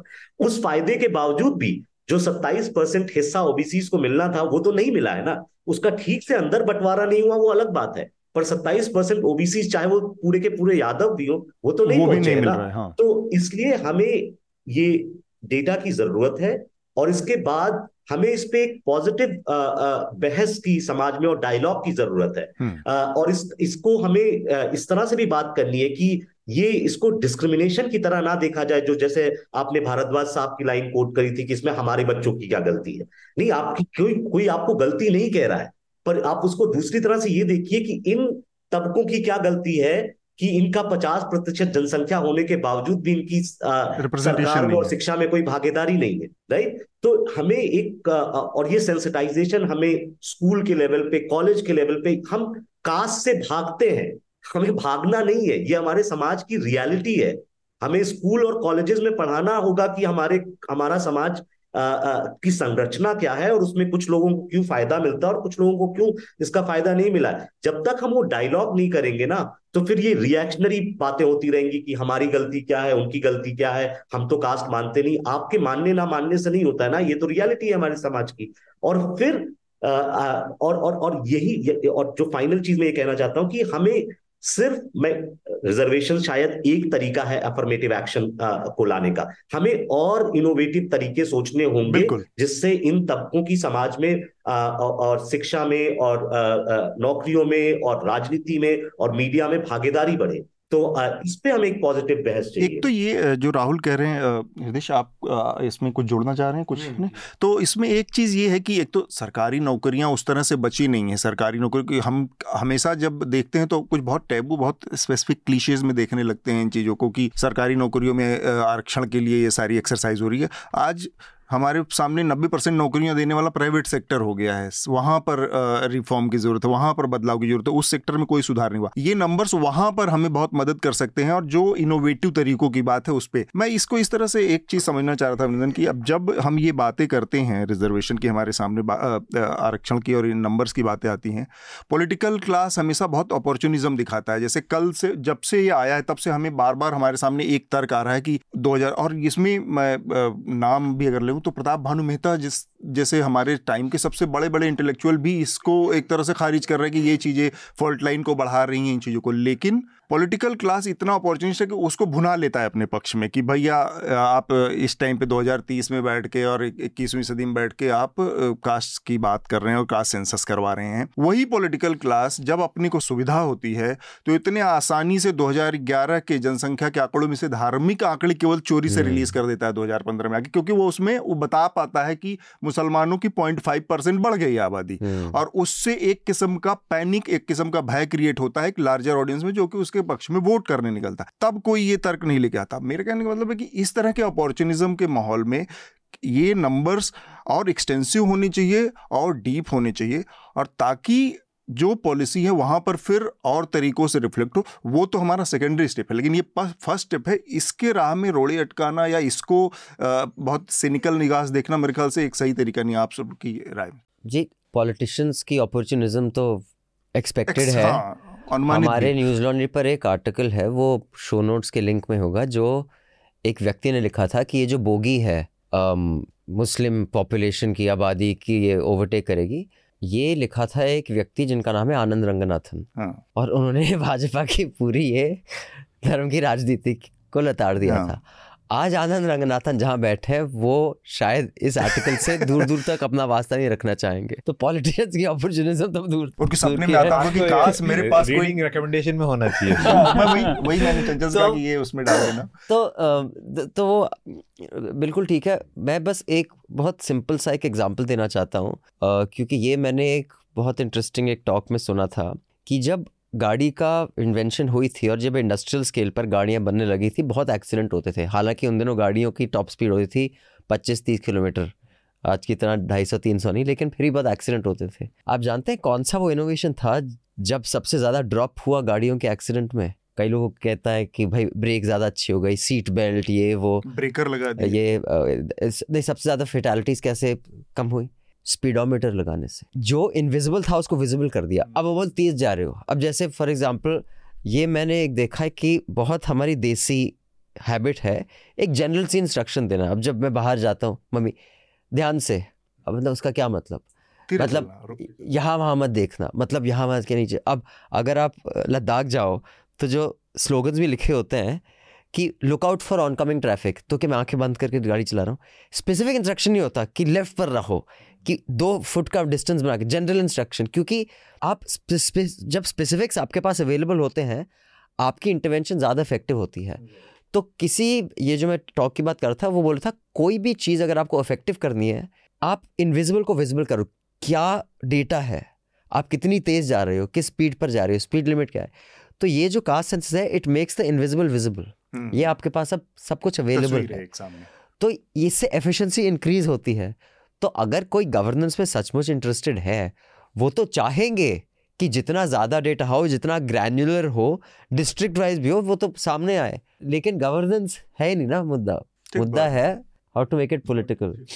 एक इसमें विकास अपनी बात रखे उससे पहले मैं जो अभिनंदन आप कह रहे थे उसी से जुड़ा एक बहुत देसी एनेक्डोट है, और बहुत जो आप कहते हैं ना फर्टिलिटी की, भाई कैसे फर्टिलिटी है, लेकिन इसमें आर्थिक फर्टिलिटी है।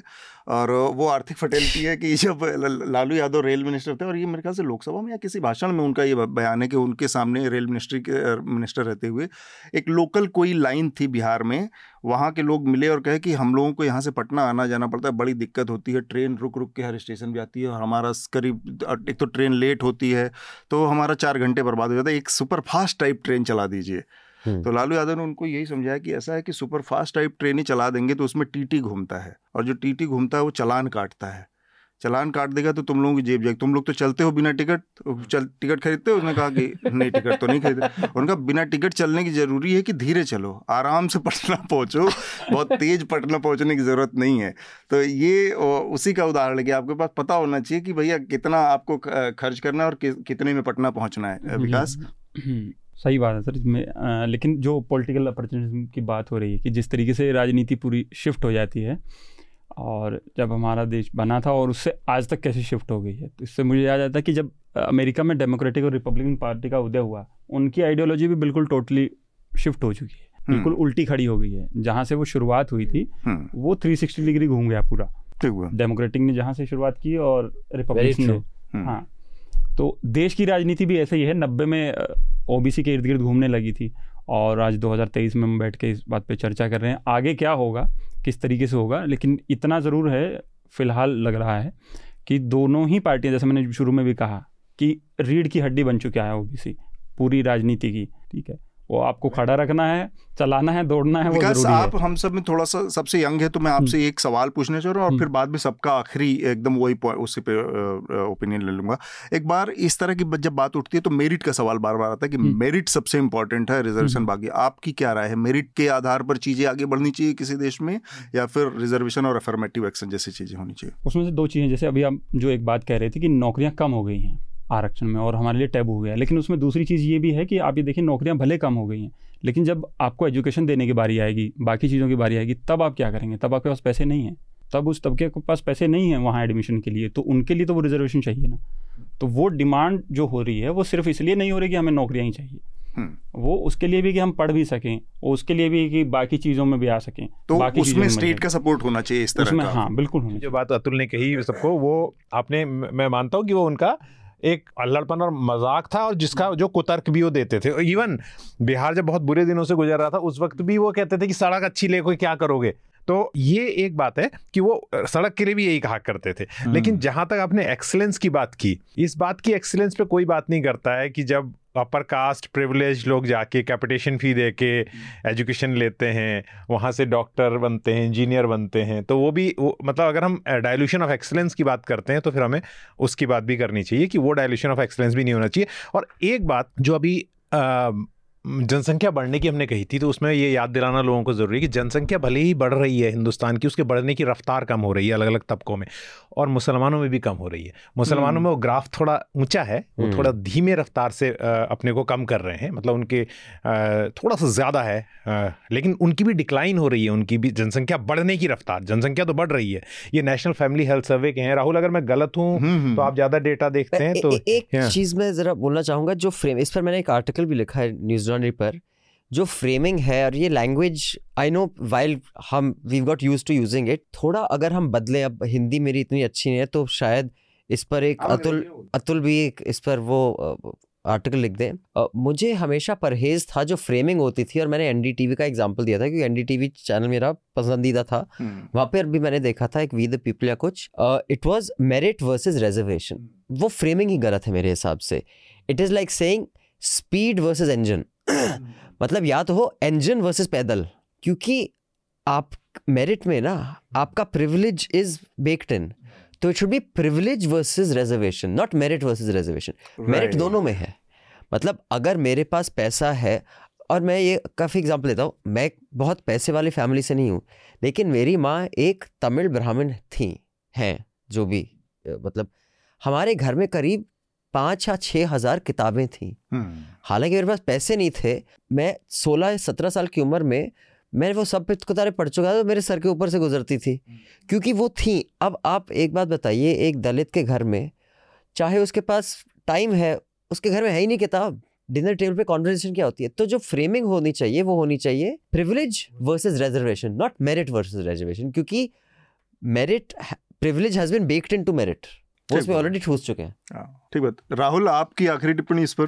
ये जो मेरिट और रिजर्वेशन और प्रिविलेज की बात, ये सब तो राजनीति है ना। हाँ। हम हमेशा जो फ्रेमिंग वर्ड है ना, या लैंग्वेज जो यूज करते हैं, हम अपने पॉलिटिकल पोजीशन से यूज करते हैं। जैसे आप दोनों ने अभी काफी देर तक ये चर्चा में कहा कि बीजेपी इससे पैनिक में आ गई है, पैनिक में आ गई है। आप एक लैंग्वेज यूज कर रहे थे, राइट? क्योंकि अगर आप एक पॉलिटिशियन है ऐसी चीजें रोज होती रहती है। मतलब आप अगर पिछले एक महीने की पॉलिटिक्स देखें तो बीजेपी ने विमेन रिजर्वेशन बिल पास कर दिया तो क्या ऑपोजिशन तुरंत पैनिक में आ गया होगा? या किसी ने कास्ट सेंसस थोड़ा एक जगह बिहार में कर लिया उस पे। मैं अगर पॉलिटिशियन हूं तो ये तो रोज मेरे लिए चलता है, ये तो खेल है, गेम है। रोज अगर ये जो पार्टी 10 सालों से सत्ता में बैठी हुई है और लगातार अपने आप को एक्सपैंड कर रही है, उसे क्या उसको सामने से कोई विपक्ष कोई चीज नहीं होगी जिसपे? तो उनके लिए तो ये सब गेम है ना। तो देखिए मेरे हिसाब से, और इसीलिए मैं बोल रहा था कि ये स्कूल कॉलेज और इन सब हमने ये हम जिन चीजों से हमें लगता है समाज बटेगा या हम उससे भागने की कोशिश करते हैं, भाग के इससे कुछ होने वाला नहीं है। ये सब हमारे स्कूल कॉलेजेस के सिलेबस में होना पड़ेगा, इस पे हमें चर्चा करनी पड़ेगी कि क्या हो रहा है क्या नहीं हो रहा है। होता क्या है कि बिना इन एब्सेंस ऑफ डेटा और हम अपने हिसाब से चीजों को फ्रेम करते हैं। तो जैसे आपने मेरिट वाला जो बात कही, आप देखिए लगातार ट्विटर में भी चलता रहता है और आर्टिकल्स में भी लोग कहते रहते हैं कि रिजर्वेशन की वजह से इन जातियों को हमें 500 नंबर पे एडमिशन मिला, इन्हें 300 नंबर पे एडमिशन मिला। अब ये डेटा कहाँ से आ रहा है, सही भी है नहीं भी है?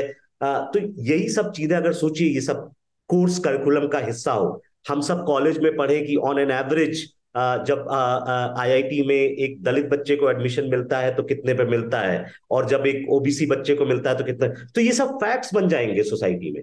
अभी क्या होता है कि हम सब पॉलिटिकली जिस पोजीशन पे होते हैं हम चेरी पिक करते हैं एविडेंस को और अपने हिसाब से एक नैरेटिव पेश करने की कोशिश करते हैं क्योंकि वो हमारी पॉलिटिकल लाइन को सूट करता है और हम सब ये करते हैं। तो इसलिए हम एक दूसरे को आरोप लगा के अपने आप को इस तरह से ना रखने की कोशिश करें कि हम पॉलिटिकल नहीं है। Even when we are a scholar and journalist we are always political. ठीक बात। And to say that we are not political is also a politics. मतलब आप कह रहे हो कि मैं पॉलिटिकल नहीं हूँ तो वो भी एक पॉलिटिक्स है। पर ये बात मैं मानता हूँ जो राहुल ने कहा कि कॉग्निटिव डिसोनेंस होती है, आदमी की एक कन्फर्मेशन बायस होता है। अगर मुझसे कोई एक बात कह रहा है मुझे पसंद है वो बात तो मैं I tend to amplify it, और अगर मुझे वो बात तो अच्छी नहीं लगती तो मैं कहता नहीं फर्जी बात है, कहाँ से आई क्या। ठीक बात है। तो मेरे ख्याल से काफ़ी इस मुद्दे पर बातचीत हुई है। राहुल हमारे साथ बस इसी मुद्दे पर बातचीत करने के लिए जुड़े थे। बहुत बहुत शुक्रिया राहुल। लेकिन आपको छोड़ने से पहले मैं चाहूँगा कि आप हमारे श्रोताओं को अपना रिकमेंडेशन एक ज़रूर दे के जाएँ। जी मैं करना नहीं चाह रहा था ये वाला रिकमेंडेशन, हमने मजबूर कर दिया। मेरी ही हाल में मैंने सुधा पाई और श्याम बाबू के साथ एक एडिटेड वॉल्यूम है जो पिछले हफ्ते लॉन्च हुई है, उसका नाम है Dalit in the new millennium.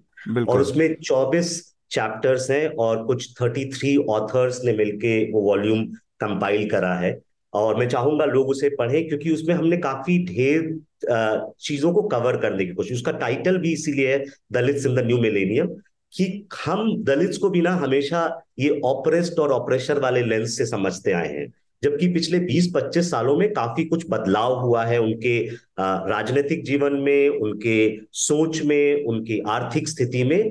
और फिर हमने कोशिश करी है कि जैसे या तो जब दलितों के बारे में बात की जाती है तो चाहे उनकी सिर्फ आर्थिक स्थिति के बारे में बात की जाती है या उनकी राजनीतिक भागीदारी में बात की जाती है या फिर उनकी शिक्षा की स्थिति में बात की जाती है, जो भी स्कॉलरशिप रही है बहुत ही साइलोज में रही है। तो आइडिया ये था इस पुस्तक का कि हम सारी चीजों को एक कॉम्प्रिहेंसिव ढंग से करेंगे। तो एक सेक्शन है इलेक्टोरल पॉलिटिक्स पे, एक सेक्शन है पॉलिटिकल इकोनॉमी पे जिसपे एस्पिरेशंस और एंजाइटी पे बात है, जिस एक सेक्शन है सोशल जस्टिस पे।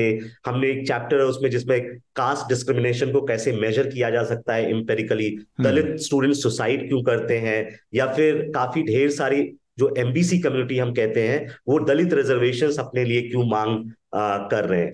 तो ये 21st सेंचुरी में हम कास्ट को किस तरह से समझे, उसके नए नए आयामों को किस तरह से समझे, इसलिए मैं ये बुक रिकमेंड करूंगा। मैं चाहता नहीं था कि मैं अपनी बुक के बारे में बात। ये बहुत अच्छा किया राहुल आपने, मेरे दिमाग में इनफैक्ट था, मैं एकदम से स्लिप कर गया कि इस किताब के बारे में थोड़ी सी आपने बहुत अच्छा किया कि इसका जिक्र कर दिया इस बहाने। किताब क्या ऑनलाइन उपलब्ध है? हाँ किताब का लॉन्चिंग अभी एक हफ्ते पहले यूनिवर्सिटी प्रेस से आई है और अमेजोन या बुक स्टोर्स पे हर जगह पे उपलब्ध हो। एक हफ्ते पहले इसकी लॉन्चिंग आईआईसी में थी ना, वो तो मेरे दिमाग में थी ये बात। तो बहुत बहुत शुक्रिया राहुल हमसे जुड़ने के लिए। Thank you so much. चर्चा करने के लिए thank you Rahul. Thank you. Bye bye.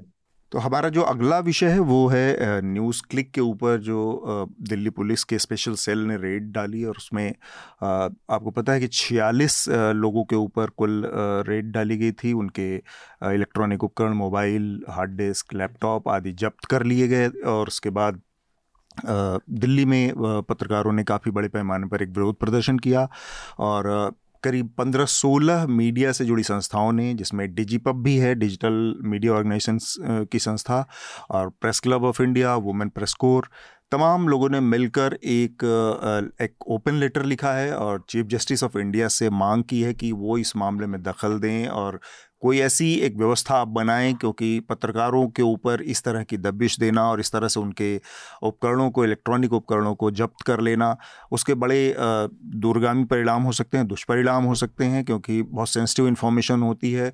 हमारे यहाँ निजता की, जो प्राइवेसी की का जो कॉन्सेप्ट है बहुत कमज़ोर है, उसकी कोई अहमियत नहीं समझता। और तो लोगों को अक्सर आप इस तरह की बातों में पढ़ने पर जो पहला तर्क आता है, लोगों को आपसे कहेंगे लोग कि अगर आप गलत नहीं है तो आपको डर किस बात का। ये डर किस बात का नहीं है, उसमें बहुत सेंसिटिव डॉक्यूमेंट हो सकते हैं, किसी की इन्फॉर्मेशन हो सकती है, किसी सोर्स की जानकारी हो सकती है और उसके ऊपर आ सकती है बात। तो ये सारी चीज़ें हैं। इसके अलावा दूसरी जो सबसे बड़ी चिंता की बात थी इस मामले में वो ये कि UAPA, टेरर, आतंकवाद जैसे मामलों में जो धाराएँ, जो कानून लागू होता है, वो पत्रकारों के ऊपर लगाया गया। क्या ऐसा होना चाहिए? तो इसलिए भी हम उम्मीद कर रही थी ये संस्थाएं कि CJI से और जो चीफ जस्टिस ऑफ इंडिया, वो इस मामले में कुछ रास्ता दिखाएं। तीसरी जो बहुत बड़ी चिंता की बात है उसमें ये, और मैं यहीं से इस बातचीत को शुरू करना चाह रहा हूँ कि उसी दिन जिस दिन इन लोगों को के ऊपर रेड डाली गई, इनको बुलाया गया स्पेशल सेल के दफ्तर में, वहाँ से पूछताछ की गई, 2 लोगों को गिरफ्तार किया गया, उसी दिन न्यूज़ क्लिक के दफ्तर को सील कर दिया गया। अब ये अपने आप में एक ऐसी चिंता की बात है जिस पर मैं बातचीत को आगे बढ़ाना चाहूँगा कि क्या ऐसा संभव है कि किसी भी दिल्ली शहर में किसी भी लेगेसी मीडिया हाउस, जो बड़े बड़े, जिनके 50 साल, 60 साल, 70 साल, 75 साल, 80 साल, 90 साल का जिनका अपना इतिहास है, वहाँ पर किसी के मालिकान का, किसी के मैनेजमेंट का, किसी के एडिटर की किसी गड़बड़ी का, किसी करप्शन का, उनकी किसी गलत कामकाज की वजह से उस मीडिया संस्थान के ऊपर ताला बंद किया जा सकता है? क्या उसको पूरी तरह से, क्या ऐसा हो सकता है कि अगले दिन उस अखबार का पब्लिकेशन ना आए, अगले दिन वो TV channel, Sudhir Chaudhary jail गए तिहाड़, क्या ऐसा हो सकता था कि जी न्यूज़ के ऊपर ताला बंद कर दिया जाए? तो ये जो संस्थान के ऊपर ताला बंद करने की जो प्रवृत्ति, ये क्या बताती है? मतलब सरकार का जो हाई हैंडेडनेस है वो एक्सट्रीम लेवल पर चला गया है न्यूज़ क्लिक के मामले में, टेरर के मामले, संस्थान को पूरी तरह सील कर देना। अभिनंदन, सबसे पहली टिप्पणी आपकी। मुझे लगता है इलेक्शन के पास जैसे आता, इलेक्शन और पास करीब आएगा, ऐसे एक्शन आप देखेंगे और ज़्यादा बढ़ेंगे। ये एक्चुअली चिलिंग इफेक्ट होता है। आप और मुझ जैसे लोग को शायद लगता है, मुझे नहीं पता आपको क्या लगता है, लेकिन अपने जैसे लोग जिनके साथ मेरे साथ उठना बैठना है, कई लोगों को बोलते हैं ऐसा कोई फ़र्क पड़ता नहीं है। मैंने कहा तुम्हें और मुझे नहीं फ़र्क पड़ता, लेकिन बहुत 80% लोगों को पड़ता है फ़र्क। वो ऑलरेडी सेल्फ सेंसर करने लगेंगे, ऑलरेडी करते हैं। आप और मैं जानते हैं कितने लोग करते हैं सेल्फ सेंसर। और दूसरी चीज़ है, मुझे लगता है ये सरकार देख रही है कि किस हद तक हम टेस्ट कर सकते हैं कॉन्स्टिट्यूशनैलिटी, लॉज को किस हद तक टेस्ट कर सकते हैं। इनका हमेशा यही रहा है कि भाई how far can you push, जब तक कॉन्स्टिट्यूशनल क्राइसिस पे ना पहुंचा। LG वर्सेस चीफ मिनिस्टर हो गया, या एक ऐसा लॉ पास हो गया जो मतलब it goes against the constitution, अब आप लड़ते रहो, 370 हो गया। तो they will push the limits of what is allowed. For example, मुझे 7, 7:30 फ़ोन आया संजय का, रजौरा का। अब वो है स्टैंड अप कॉमिक, ऐसी तैसी डेमोक्रेसी, उनका जर्नलिस्ट नहीं है वो, सो टू स्पीक। मैंने कहा, उसने बोला मेरे घर पुलिस पहुंची है, वो मेरा फ़ोन और लैपटॉप ले रही है, मुझे क्या देना पड़ेगा? मैंने कहा मेरे हिसाब से तो नहीं। मैंने कहा होल्ड कर। तो मैंने फ़ोन काटा, अपने एक दोस्त को फ़ोन किया जो सुप्रीम कोर्ट में लॉयर है, उससे बोला नहीं देना। मैंने वापस संजय को फ़ोन किया, उसने वो तो ले चुके हैं, वो उसके कज़न का फ़ोन था, वो यहाँ पर है, आप बात करो। तो मैंने बात किया, वो ASI था, कहता जी ये UAPA का केस हम इन्वेस्टिगेट करें। मैंने कहा है टेररिज्म और संजय के यहाँ क्यों पहुँचे हुए? तो मैंने कहा ये सस्पेक्ट है क्या, ये FIR में नेम्ड है क्या? He says, नहीं, केस UAPA का, ये FIR में नेम्ड नहीं है, लेकिन इन्वेस्टिगेशन का हिस्सा है ये।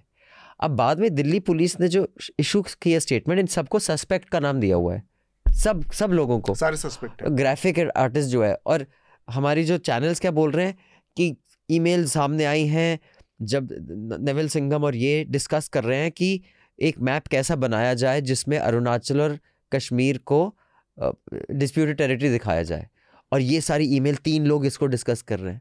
मैंने कहा एक तो पता नहीं रिपब्लिक में तुम्हारे कैसे किस्म के घटिया ग्राफिक आर्टिस्ट हैं, इनमें 3 लोगों को हाई लेवल के ईमेल डिस्कस करने की जरूरत है। आप एक ग्राफिक आर्टिस्ट को बोलो एक मैप बनाओ जिसमें वो मैप बना के आपको 2 मिनट में दे सकता है।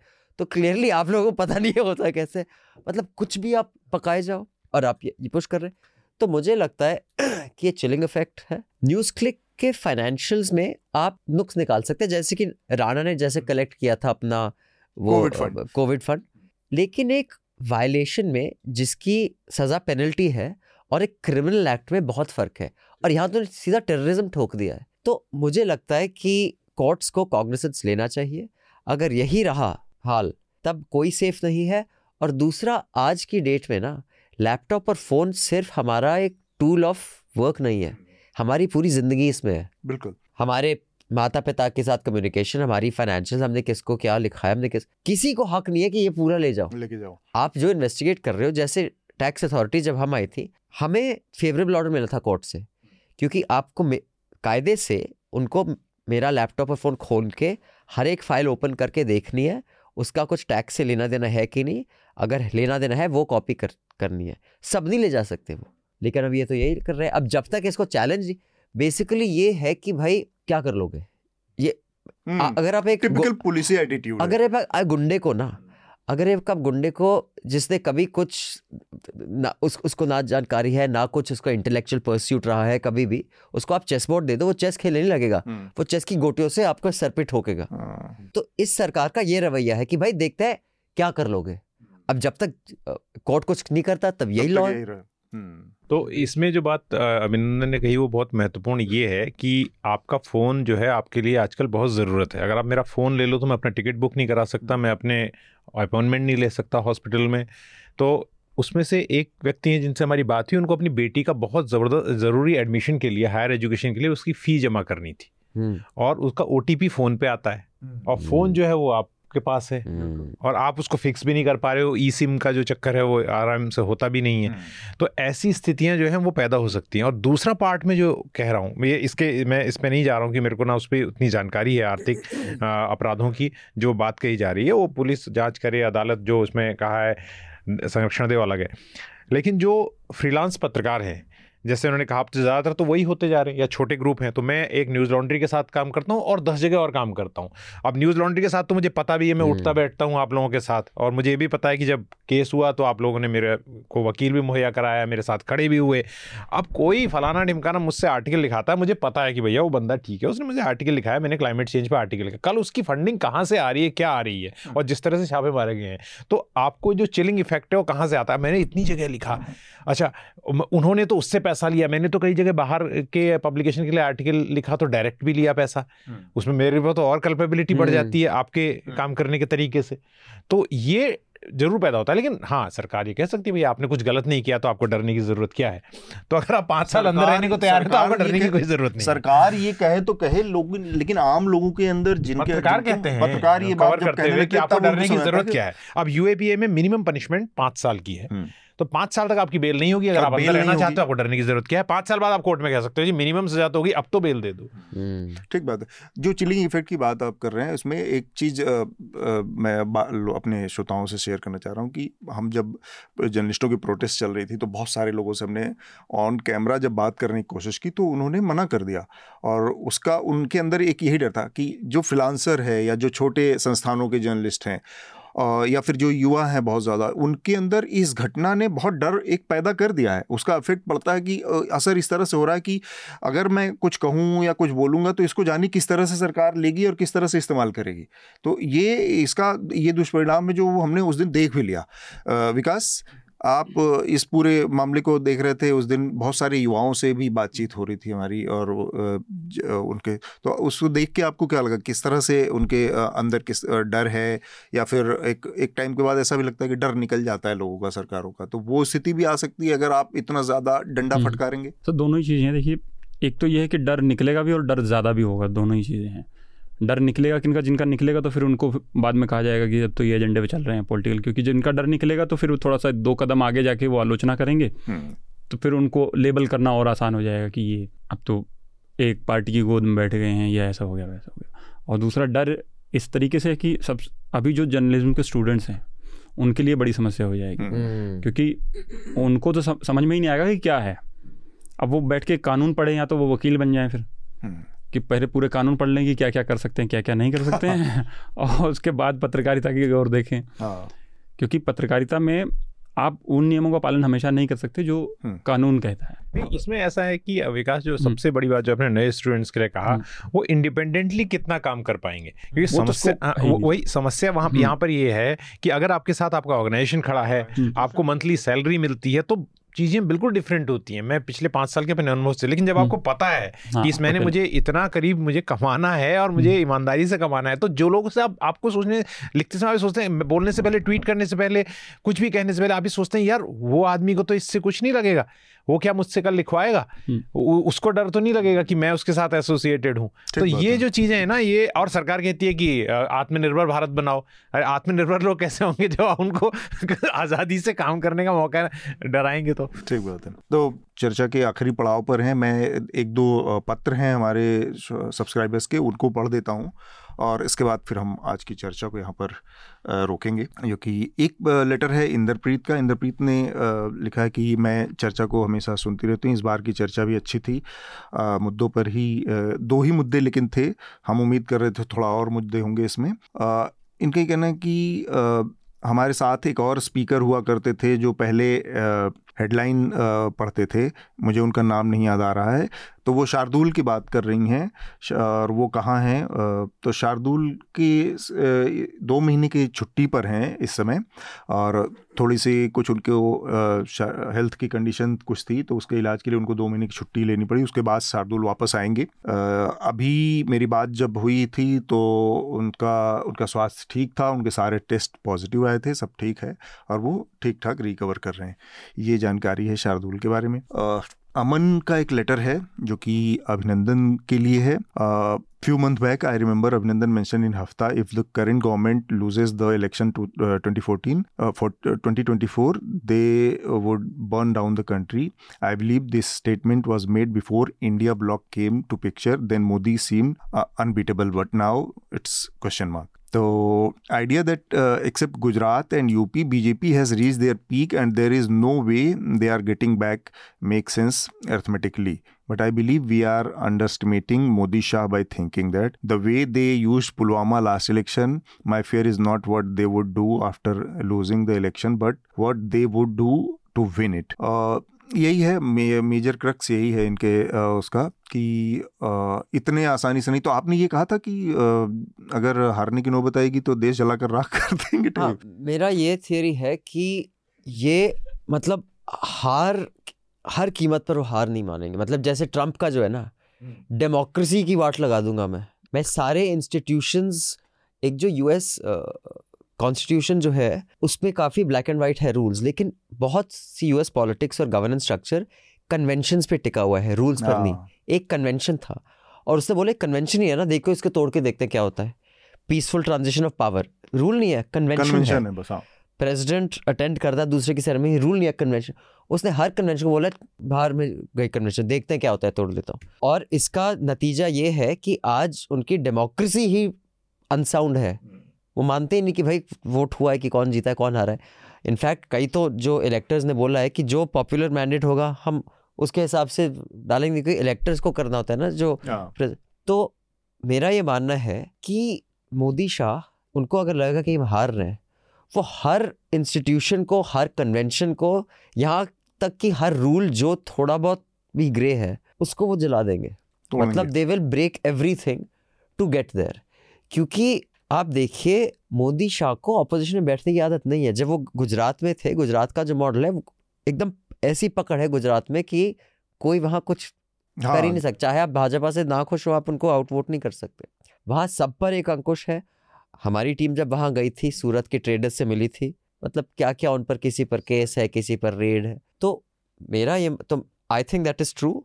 और जैसे जैसे आप देखेंगे उनको थोड़ा, जैसे जैसे वो ज़्यादा वीक होंगे वैसे वैसे वो ऐसे टेररिज्म चार्ज किसी पर भी पेल देंगे, ठोकते रहेंगे। बट इसका एक डिमिनिशिंग रिटर्न होता है कि एक बार बंदा डर जाता है, दो बार डर जाता है, चार बार डर जाता है, पांचवी बार बोलता है छोड़ो। असल में मामला तो डर तो सिस्टम का होता है ना, कि सिस्टम जो पनिश करता है, एक बार आप उसको यूज टू हो जाते हैं ना तो वो डर खत्म हो जाता है। एग्जैक्टली। मैं इसमें बस मैं इस बात से सहमत रखता हूँ कि आसानी से नहीं जाएंगे, क्योंकि ये लोग उस तरह के लोग नहीं कि अटल बिहारी वाजपेयी और लाल कृष्ण आडवाणी ने मिलकर कि चलो यार 28, 22, 23 पार्टियां जुटा के समझौता करके और सरकार बना सकते हैं। ये उस तरह के लोग नहीं है ना, उस तरह से समझौते में ये सरकार चलाने के आदी हैं, तो आसानी से तो नहीं होगा।